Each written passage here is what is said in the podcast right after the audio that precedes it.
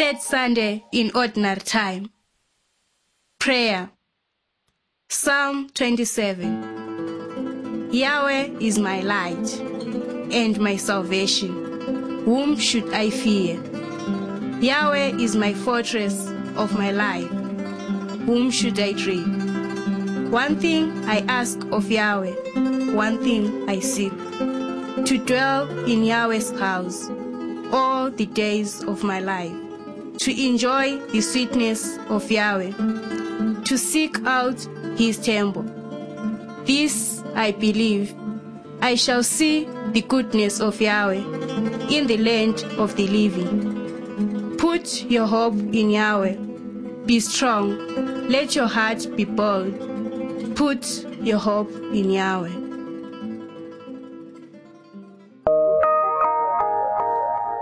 Reading the Word. First reading Isaiah chapter 9. The people that walked in darkness have seen a great light. On the inhabitants of a country in shadow dark as death light has blazed forth. You have enlarged the nation. You have increased its joy. They rejoice before you as people rejoice at harvest time as they exult when they are dividing the spoils. For the yoke that weighed on it, the bar across its shoulders, the rod of its oppressor, these you have broken as on the day of Midian. For all the footgear clanking over the ground, and all the clothing rolled in blood will be burnt, will be food for the flames. Second reading. First Corinthians chapter 1. Brothers, I urge you, in the name of our Lord Jesus Christ, not to have factions among yourselves, but all to be in agreement in what you profess, so that you are perfectly united in your beliefs and judgments. From what Chloe's people have been telling me about you, brothers, it is clear that there are serious differences among you. What I mean is this. Every one of you is declaring, I belong to Paul, or I belong to Apollos, or I belong to Cephas, or I belong to Christ. Has Christ been split up? Was it Paul that was crucified for you? Or was it in Paul's name that you were baptized?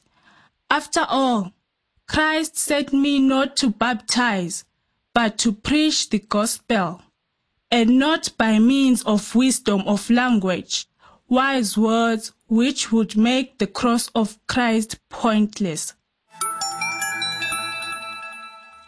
Gospel Matthew chapter 4 Hearing that John had been arrested, he withdrew to Galilee.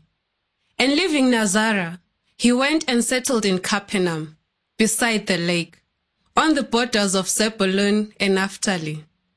This was to fulfill what was spoken by the prophet Isaiah. Land of Zebulun, land of Naphtali, way of the sea beyond Jordan, Galilee of the nations. The people that lived in darkness have seen a great light.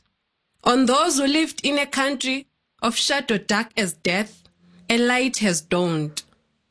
From then onwards, Jesus began his proclamation with the message, Repent, for the kingdom of heaven is close at hand. As he was walking by the lake of Galilee, he saw two brothers, Simon, who was called Peter, and his brother Andrew. They were making a cast into the lake with their net, for they were fishermen. And he said to them, Come after me, and I'll make you fishers of people. And at once they left their nets and followed him. Going on from there, he saw another pair of brothers, James, son of Zebedee, and his brother John. They were in their boat with their father Zebedee, mending their nets, and he called them. And at once, leaving the boat and their father, they followed him. He went round the whole of Galilee, teaching in their synagogues, proclaiming the good news of the kingdom, and curing all kinds of disease and illness among the people.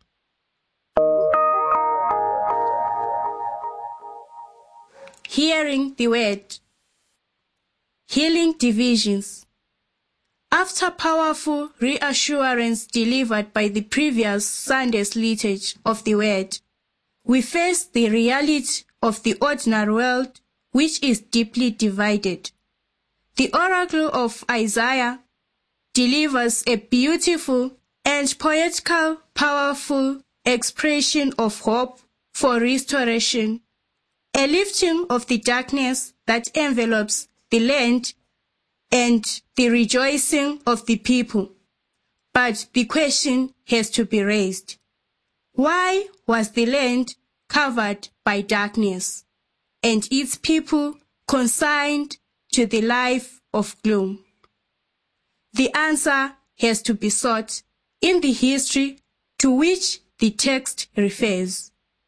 Isaiah spoke in reference to a dark and tragic period in the history of Israel. The prophet speaks of the land of Zebulun and Naphtali, two Israelite tribes referring to the so-called Northern Kingdom, or simply Israel, inhabiting the ten tribes of Israel. The remaining two tribes, Judah and Benjamin, formed the so-called Southern Kingdom, often simply called Judah. In 732 BC, the Northern Kingdom was overrun by the Assyrian army whose aim was to conquest and expansion of the Assyrian Empire.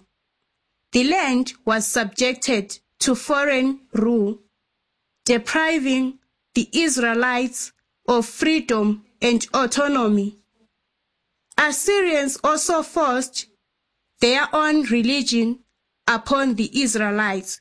This meant honoring Assyrian gods, idols, whose temples and shrines were built throughout the land. Israel descended into a darkness of political and religious oppression from which it never truly recovered. These catastrophic events did not occur suddenly or without a reason. Their roots lie in another disastrous event which occurred in 922 BC. In that year, the powerful state created by David and Solomon was broken up. The split came as a result of the arrogance and misrule of Solomon's son, Rehoboam, who succeeded his wise father. This young and obstinate king caused conflict between the two tribes of Israel, leading to the division of the kingdom into two separate states. The northern kingdom, Israel, with the capital in Samaria, and the southern kingdom, Judah, with the capital in Jerusalem. The people of the one God now lived separated into two kingdoms. The next 200 years of history were marked by strife between the two kingdoms, weakening them to the point of collapse.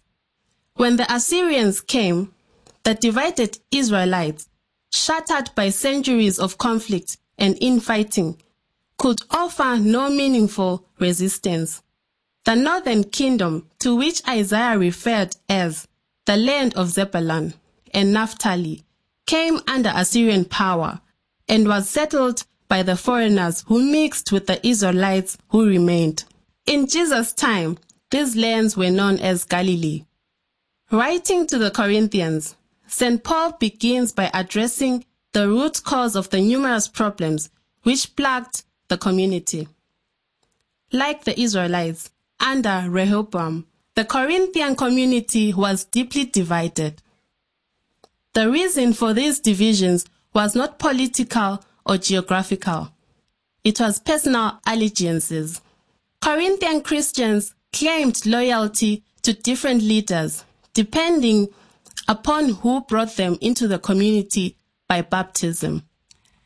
There is a great irony here. Baptism, the rite which brings a person into the community of God's people, became for the Corinthians the very reason for shattering their community.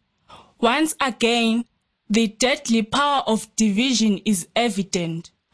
Paul sought to heal the problem by emphasizing that any allegiance to the human baptizers, no matter how wise or eloquent they are, is meaningless. What truly and only matters is union with Christ crucified. To Christ and only to Him do Christians owe their allegiance. All other distinctions are pointless and harmful. Jesus begins his ministry in Galilee. Matthew makes no less than four references to Galilee in these few verses. He names two towns, Nazareth and Capernaum and two Israelite tribes, Zebulun and Naphtali, all to highlight the geographical location. Galilee had suffered foreign occupation for centuries and became known as Galilee of the Gentiles. In these references, Matthew highlights the deep divisions that existed among the people of Israel at the time of Jesus. The northern lands which suffered foreign occupation were considered religiously and ethnically suspect or impure by the people from the south, Judea and Jerusalem. The Gospel of John contains clear reflections of this deep division. Nathaniel, a pious Jew, hearing that Jesus comes from Nazareth, asked the famous question, Can anything good come from Nazareth? Similarly, the people of Jerusalem find it unthinkable that God's Messiah could come from Galilee. Galilee, even if rich and fertile, was seen as the land of darkness. Yet, Jesus chose to begin his ministry in Galilee. Moreover, he chose men from Galilee as his closest companions and apostles. They were simple Galilean and fishermen who were unlikely to live up to the high standards of purity and piety expected by the religious leaders of the day who were based in Jerusalem. Clearly, Jesus did not accept the dividing lines of the day. On the contrary, he chose to cross them. In Jesus, God stepped into a deeply divided world. In Galilee, divisions ran along ethnic and geographical boundaries. In Corinth, they followed personal loyalties and preferences. Yet the effect is always the same. Both then and now, divisions cover the land in darkness and place the veil of gloom over the human and Christian community. Jesus' mission to the divided world began with the call to repentance, which means literally turning around. He calls for the turning away from divisions and becoming a part of the one new community he calls the kingdom of God. How appropriately Jesus uses the metaphor of fishing to describe the mission of his first disciples.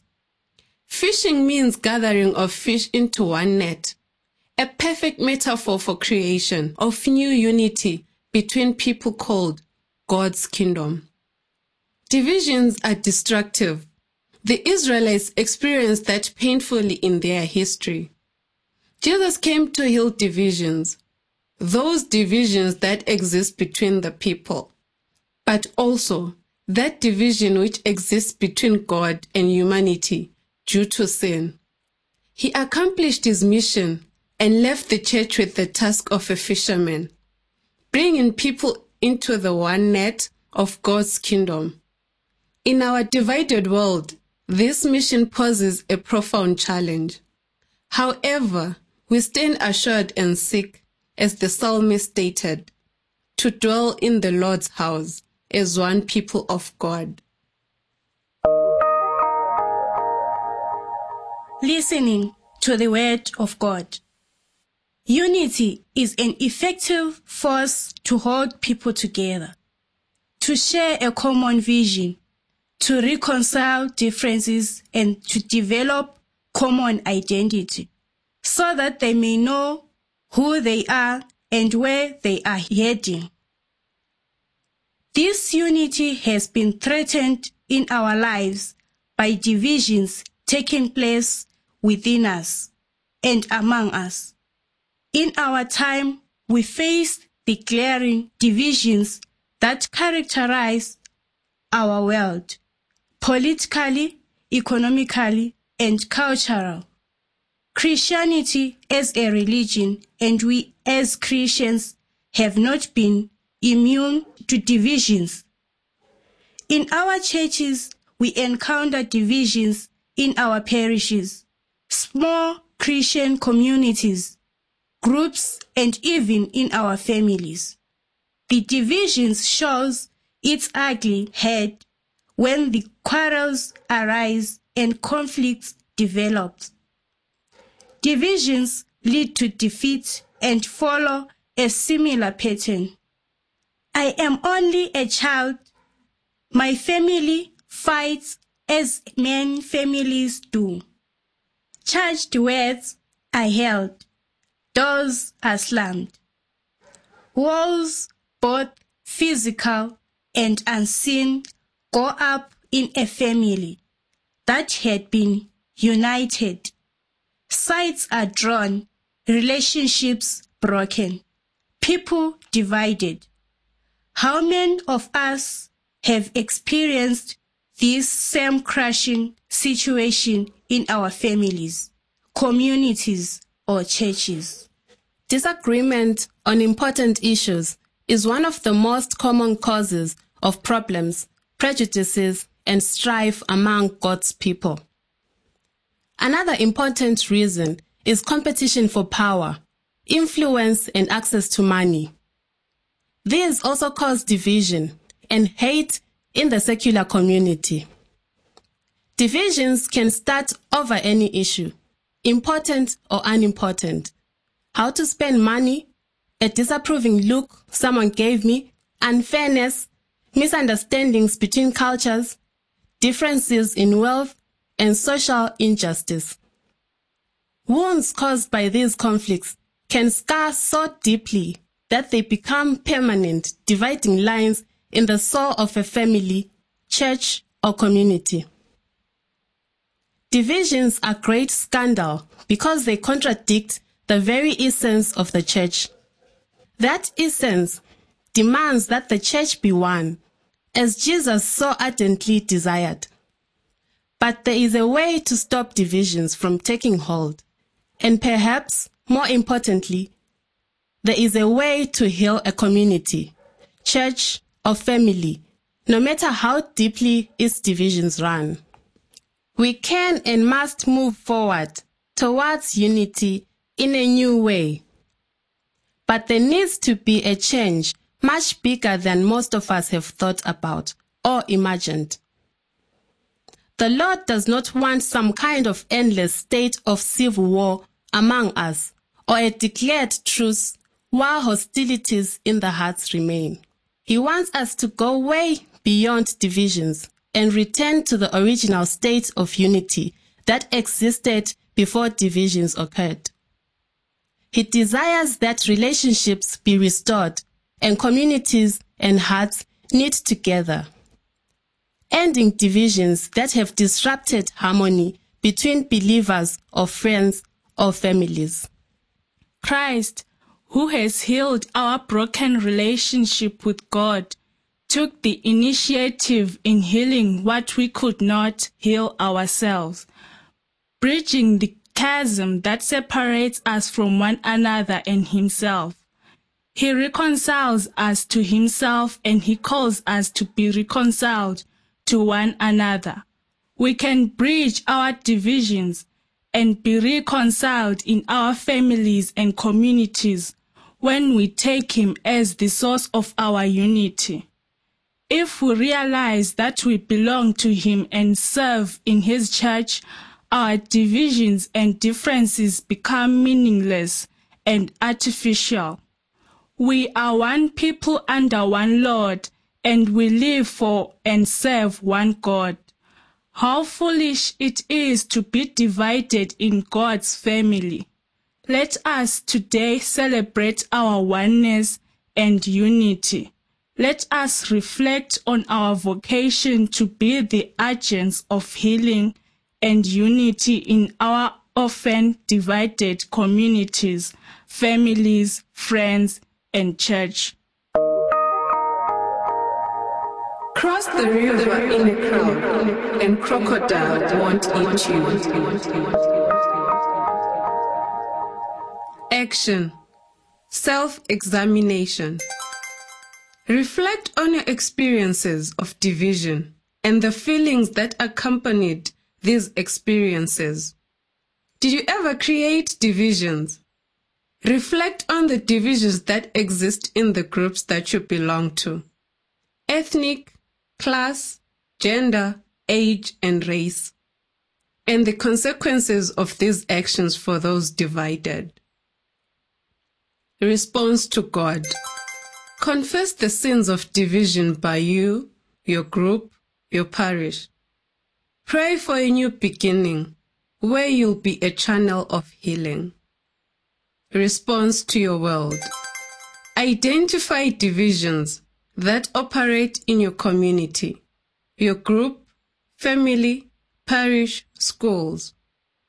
What concrete steps can you take to promote healing in your particular community? Resolve to take steps to resolve at least one specific conflict among you. Prayer.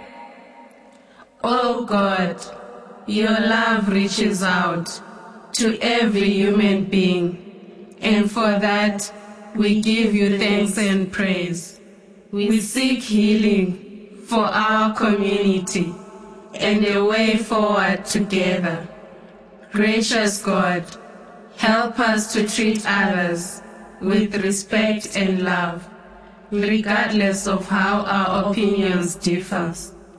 By your Spirit, help us to seek and promote an active spirit of healing and an open mind of discernment in the face of divisions. Help us inspire others to reflect the uniting love of Jesus in their relationships with all people. We ask this through Christ our Lord. Amen.